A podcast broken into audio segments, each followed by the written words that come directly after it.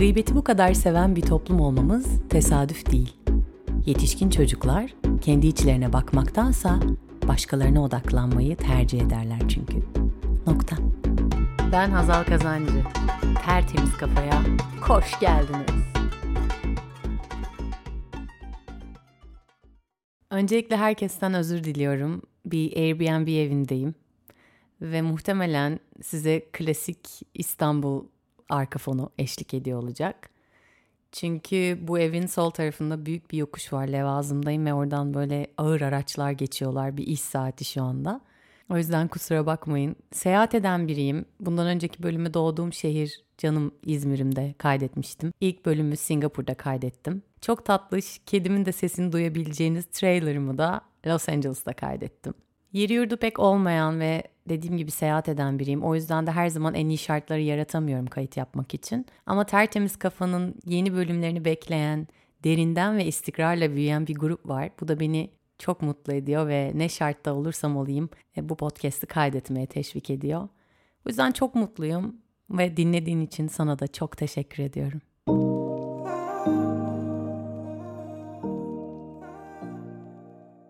Bir önceki bölümde aşırı toksik ilişkimden bahsetmiştim ve bu ilişki sonrası kendimle ilgili nelerin farkına vardığımı anlatmıştım biraz.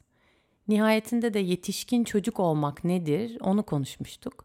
En sonda yine yetişkin çocukların ortak özellikleri nelerdir bunları konuşacağız diye üçüncü bölüme yani buraya bağlamıştık.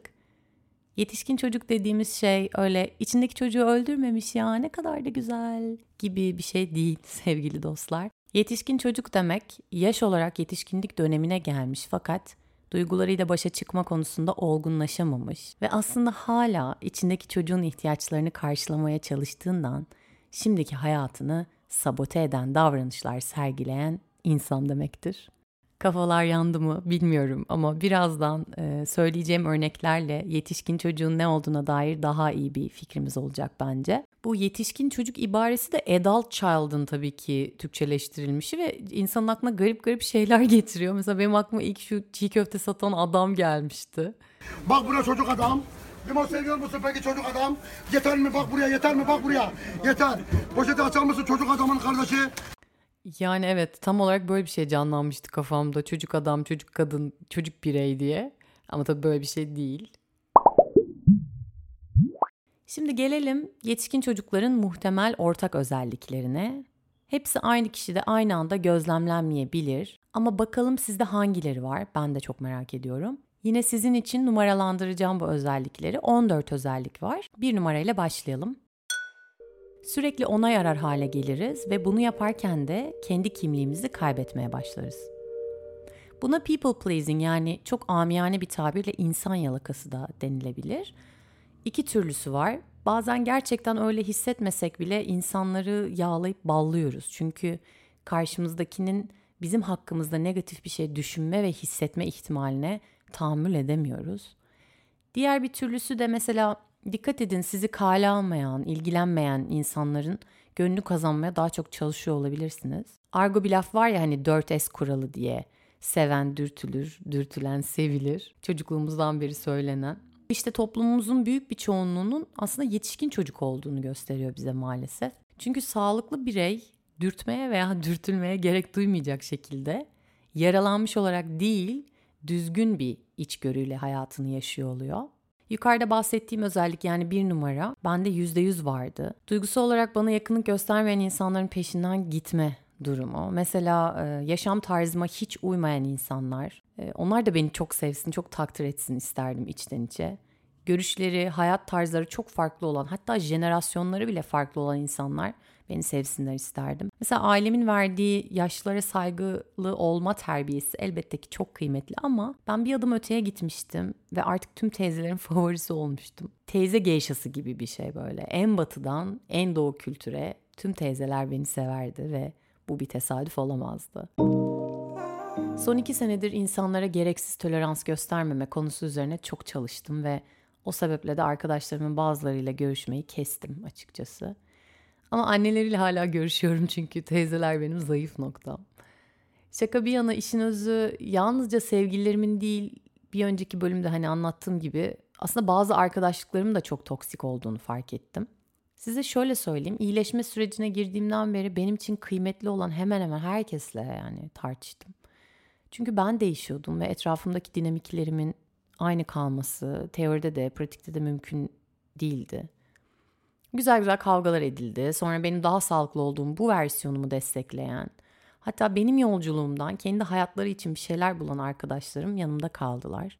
Çünkü sevgi karşındaki insanın birey olma hakkını, değişme isteğini, gelişimini, hayata karşı olan merakını elinden alan bir şey değildir. Emin olun iyileşme sürecinde en çok şaşıracağınız şeylerden biri çevrenizde biriktirdiğiniz insanlarla ettiğiniz sohbetlerin kalitesi olacak. Artık o ne yapmış, bu ne yapmış? Tam çok abi ben ne yapıyorum ya? Kendime nasıl daha iyi gelebilir mi? Düşünmeye başladığınızda birçok insan sizi yadırgayabilir. Gıybeti bu kadar seven bir toplum olmamız tesadüf değil. Yetişkin çocuklar kendi içlerine bakmaktansa başkalarına odaklanmayı tercih ederler çünkü. Nokta. Evet, devam ke. İki numara.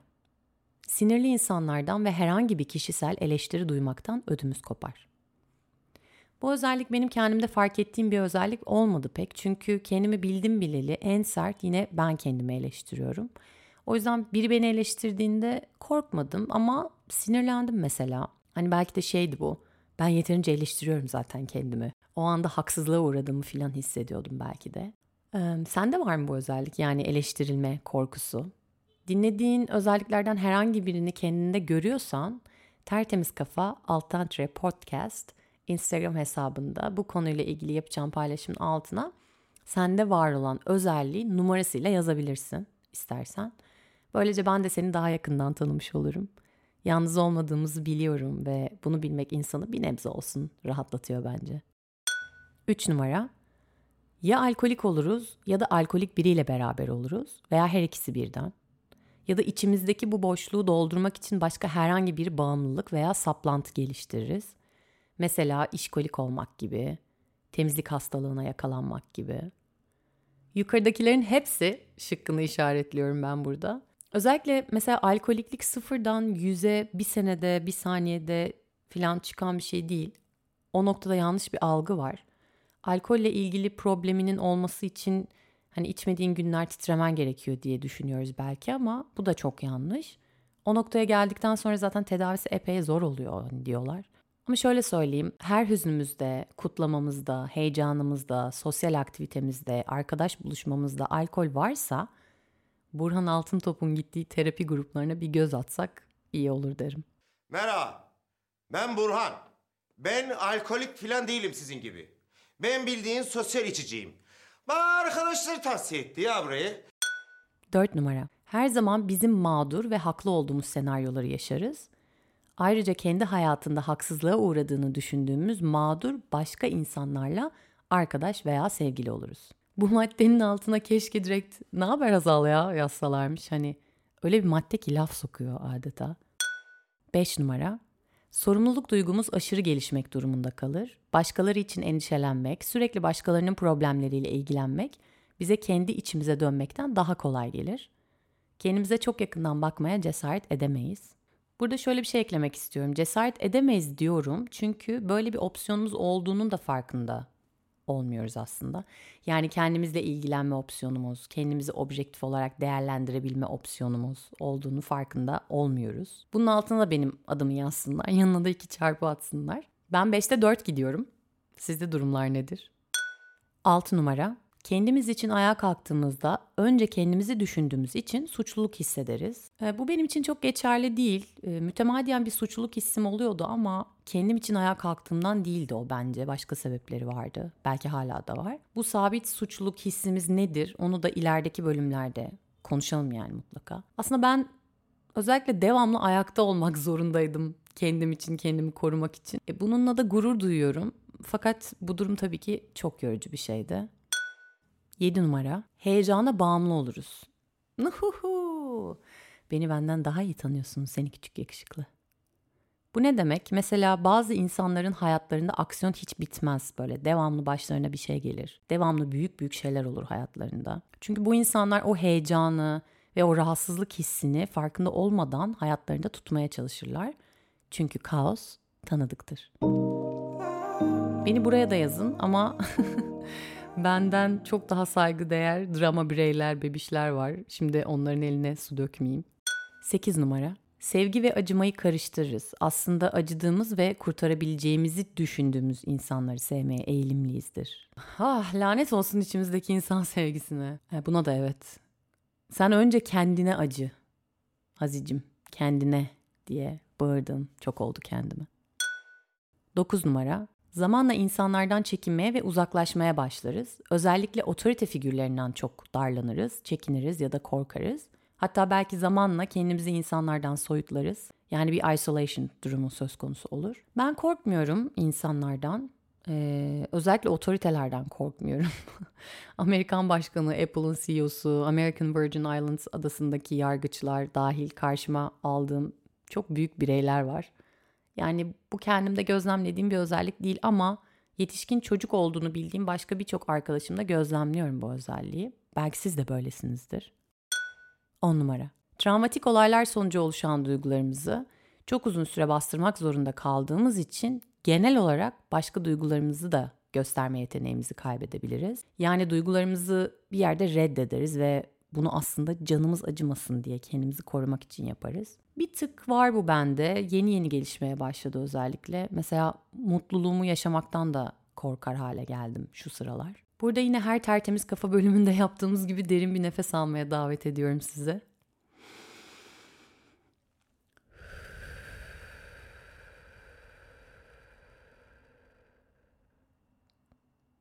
Benim ihtiyacım vardı. Umarım size de iyi gelmiştir. Bu nefes alma konusundan da bahsedeceğim.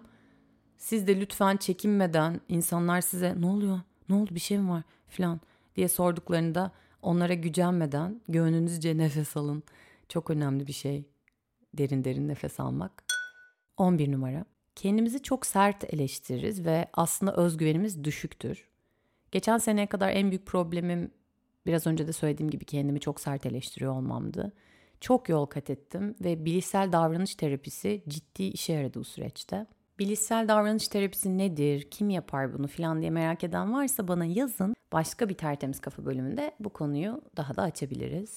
12 numara. İlişkilere bağımlı bir yapımız vardır. Terk edilme ve yalnız kalma duygularını yaşamamak için elimizden ne geliyorsa yaparız. Bu korkuların sebebinin duygusal olarak yanımızda olmayı başaramayan ebeveynlerimizin, mental veya fiziksel olarak hasta aile fertlerimizin olduğunu anlamamız çok uzun sürebilir.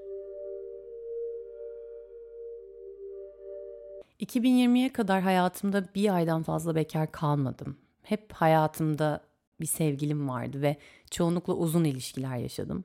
Yani böyle yıllarca süren. Terk edilme korkusu hissettiğimi düşünmüyorum. Çünkü ayrılan taraf hep ben oldum. Diyecektim ki şu an kendimi yakaladım. Yani bu da normal değil. Şimdiye kadar ayrılan taraf sadece bensem belki de onlar benden ayrılmasın diye önce ben onlardan mı ayrılıyordum? Soru işareti. 13 numara. Fonksiyonu bozuk veya alkolizmin olduğu aileler hastalıklıdırlar. Bu hastalık herhangi bir bağımlılığı olan ya da olmayan aile bireylerini doğrudan etkiler. Evet, evet, evet. 14 numara. Doğrudan etkilenen bu aile bireyleri yani bizler aslında problemin ana kaynağı olmasak da problemle bütünleşmişizdir. Kesinlikle evet buna da çok katılıyorum.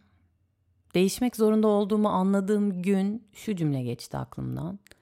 Ben artık başkasının hayatının dramını yaşamak istemiyorum ve bu başkası bana ne kadar yakın olursa olsun fark etmez. Çünkü onun hayatını ben seçmedim. Ama kendi hayatımı ben seçebilirim. Gerekirse yanlış yapayım ama kendi yanlışlarım olsun. Lafımın eriyimdir. Sonra da gidip hemen uçurumun kenarından atlayıverdim zaten. Ama iyi bir düşüştü. Atlamasaydım da arkamda bana daha iyi yol gösterebilecek kimse yoktu zaten. Herkesin işi vardı. O sebeple tanıdık olan hataların içinde kalmaktansa doğruyu yanlışı ayırt edebilmek için benim hata yapmam gerekti. Biz aslında hep biz doğmadan önce yapılmış hataların ceremesini çekmek durumunda kalıyoruz. Bu yüzden de aslında kendimize ait olan bir yaşam kurmayı başaramıyoruz. Bunun bir çıkış yolu var mı peki? Benim için çıkış yolu gemileri yakmaktı. Hayatımın iplerini elime almak için önce cayır cayır yandım. Ama aslında hiçbir yangın içimi bir ömür boyu beklediğim şefkat dokunuşlarının hiçbir zaman gelmeyeceğini fark ettiğim andaki kadar yakmadı. Şimdi anlıyorum Müslüm Baba'nın söylediği ve Ali Tekin Türen'in yazdığı o şarkının sözlerini. Yakarsa dünyayı garipler yakar. Hani derler ya sanki seni tanıyor gibiyim. Aslında tanıyorsun evet. Karşındakinin içindeki acı, gözündeki his, dilindeki cümleler sana tanıdık geliyorlar. Yetişkin çocuk yetişkin çocuğu nerede görse tanır. Genellikle de birbirimizle arkadaş oluruz zaten. O yüzden size kötü bir haberim var.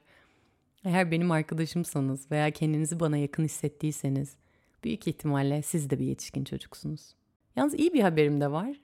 Benimle bu yolda yürümek isterseniz size öğrendiğim her şeyi öğretebilirim. Kaybettiğim umudumu nasıl geri kazandım hepsini anlatabilirim sana. Genelde bu maddeleri okuyan yetişkin çocuklar bir aha moment yaşıyorlar. Yani evreka. Allah'ım en azından bir yol var artık önümde. Ne yaşadığımı biliyorum gibi oluyor insan. Ve bu inanılmaz kıymetli bir şey gerçekten. Küçük bir hatırlatma. Yolumuz çok uzun. Bazı şeylerin neden olduğunu öğrenmek çok güçlü bir sorumluluk da almak demek aynı zamanda. Çünkü artık öğrenmeye başladık ve değişip değişmemek bizim elimizde. Burada kendimizle ilgili kararları artık biz alıyoruz. Bitmiştir.